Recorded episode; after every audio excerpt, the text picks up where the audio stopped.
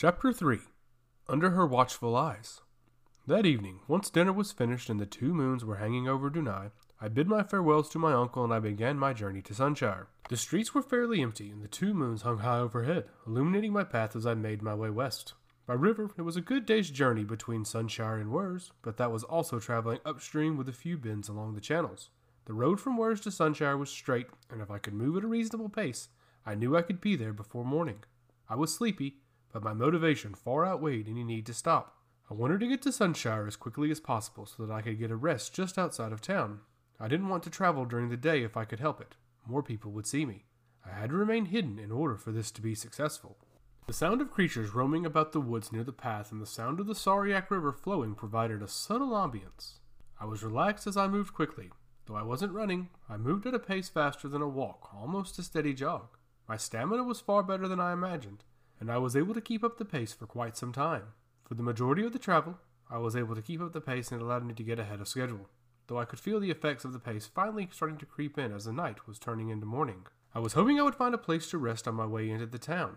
The sun was beginning to emerge into the east toward Wurz as my body was beginning to wear down. I needed to rest before I went into Sunshire so that I would have my wits about me. The road between Wurz and Sunshire was surrounded by farmland, with acres of crops springing up with wooden fences providing barriers. With the sun illuminating the area now and providing shadows around me, and the city of Sunshire in the distance, I noticed a large patch of land with a few structures on it to my right. The wooden fence that was providing a barrier between the road and the crops was now replaced with an iron one. It was far sturdier and taller, but there were also large slats between the bars. If someone wanted to get through, and were thin enough, they could without much trouble.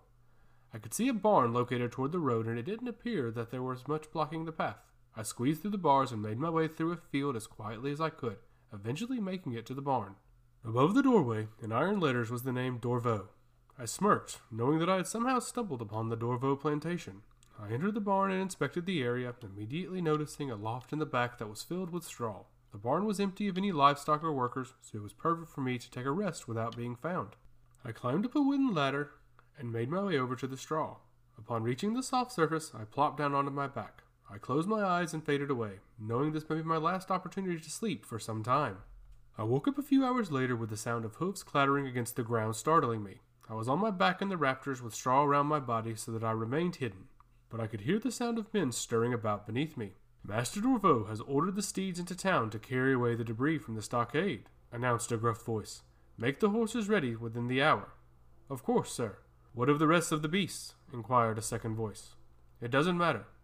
Tonight is the night we've been preparing for. Tonight, the plantation will become the bastion of solitude that we've been working toward for the past few years, continued the original gruff voice. I was immediately curious to what they were referring to. I knew my uncle said they were up to something, but now my curiosity had been piqued. However, I knew I had to get into Sunshire to find out more about that building. I wasn't there to investigate what the Dorveaux were doing at their plantation, but what was happening in the city of Sunshire. I waited for a few minutes, and once the barn was empty, I climbed down from the loft and made my way back out into the field. I could hear farmhands toiling about in the field, but I knew the road was close. I made it out of the barn without any fuss and without being noticed to find myself standing out in the road again, now with the sun high overhead. It was around midday, which was perfect. I was hoping to get a few hours of sleep, and I got just what I needed. There were a few carts making their way toward Sunshire from Wurz, so it was easy for me to sneak into one of them and allow it to pull me into Sunshire without anyone noticing. There were no guards or soldiers patrolling the entrances, which I found alarming. Wurz had a small garrison positioned at every entrance. Even Brex had a couple armed men inspecting those who entered the city. Sunshire was open for the world, which I found quite peculiar at the time. The sights and sounds of Sunshire were the least of my worries, though. I was sent there to do a job for my uncle, and I needed to get it done as quickly as possible. The citizens were all moving about fairly quickly while several men with heavy tools were moving toward the Sariak River, where I assumed my destination was. For a city that was a fraction the size of Wurz, its port was just as bustling. Ships would dock and be unloaded within minutes. Following the final disembarking, the ship would be forced off into the Sariak. No ships were allowed to dock there without special permission from the Dorvos. While strolling down the main drag of the city, I kept watch for various people that I would run into. Priests of Saeria were walking through the streets unabated, greeted by all the shopkeepers and artisans as friends. The citizens of Sunshire welcomed some of them into their homes. I had never seen anything like this, but I was also brought up to not trust any of the gods or their priests, though two of my brothers felt otherwise. After a few more minutes of wandering through the streets of Sunshire, I finally found my destination. The large building that my uncle sent me to investigate was sitting awkwardly on the banks of the Sariak River. hidden behind a couple of tall trees and some shrubs. Several laborers ran back and forth along the road to the building, carrying in supplies while others carried away debris. The road led to a wooden bridge and then down the path, where the building was several feet away. I walked across the bridge to get a closer look at the building. While moving inconspicuously across the structure, large boats passed underneath with the workers toiling about. They were loud and boisterous, but made me laugh while I moved toward the building in the distance. At the edge of the bridge, I could get a good look at what they were building. Four wooden walls were complete and the roof was pitched and being covered. The priests of the area were directing several of the workers while on the outside, I noticed two men walking around wearing different attire. The first man that I took note of was stern with yellowy green hair. It was short on top and spiked in the back. On his face, I could see a large and deep scar on his left cheek, while his skin tone nearly matched mine. He wore pants and a tunic, both green with black trim and hints of silver. On his shoulder was the crest of Talgus, the god of the atmosphere. At the time, I did not know who he was, but I've come to learn his name was Banthias, and he was one of Talgus's most ruthless and efficient soldiers. He was god touched, and was feared by most of his contemporaries for his mastering of violent winds. Walking step by step with him was a member of the Order of Darien, Warnier. I was familiar with him, but only from hearsay and stories. He was a steadfast warrior and a devoted zealot for Darien. He was known for his calm demeanor that only matched his skill with a greatsword. Very few warriors have ever harnessed the true power that a greatsword brings. Warnier is one of them. Like Banthias, he was a god touched servant. He walked side by side with his contemporary, with neither towering over the other. His armor was polished and reflecting the light from the sun with every step. Their imposing walks oozed charisma and power, with neither fearing the other. I kept my distance at the edge of the bridge, eventually moving away from it and toward one of the bushes. I lowered myself down in between two of them with my back close to a tree. I was hidden from view, or at least I thought. I was able to confirm that a god touch for Darien was there. And as they came toward me, I could hear their plan. Has Xylene sent his representative yet? inquired Warnier as he and Banthias inspected the building. Banthias smirked and shook his head as I watched on. He has sent a few priests, but he's yet to send someone to actually take their place within these walls, answered Banthias with a coy grin. It's almost as if he wants us to complete everything before he arrives to put the finishing touches on it. Warnier grinned and peered back at the building. He exhaled and shook his head solemnly. He'll probably get his wish, if that's the case, he said ominously before walking away. I couldn't hear any more, but knowing what I know now, he was referencing to the role that Xylene was playing in their grand scheme.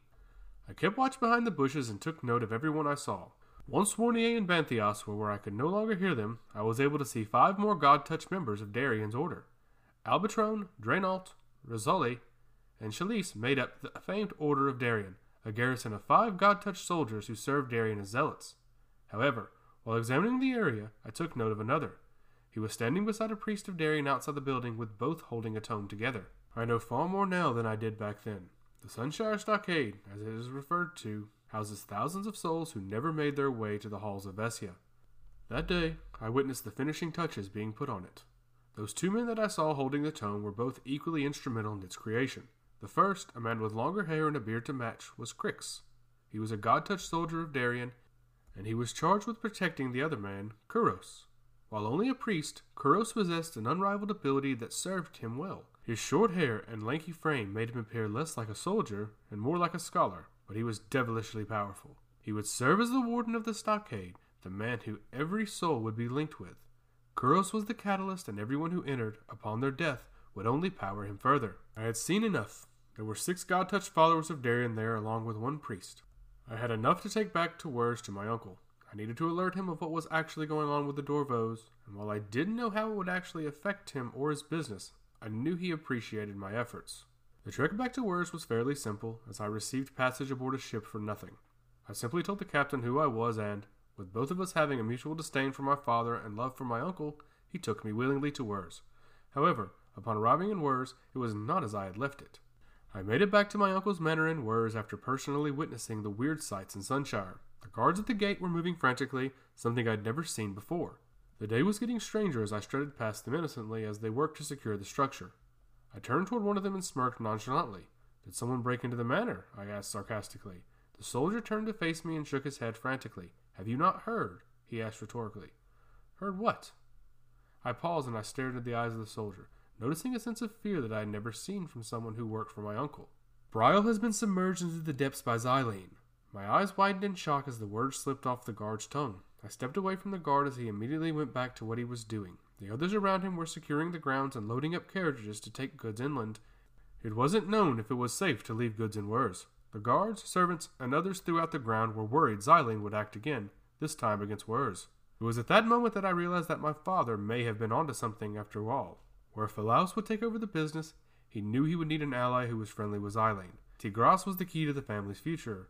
Xylene just dealt a crippling blow to my uncle's shipping business, as well as Dunai, and it was hard to fathom that Tigras was not aware of something brewing. The souls of everyone who did not escape Brile were transported to Sunshire. While the sea would be their bodies' final resting place, the Sunshire Stockade was their souls. Everything in Dunai changed that day. Unbeknownst to me at the time, Nerilil, the goddess of illumination, had been assassinated.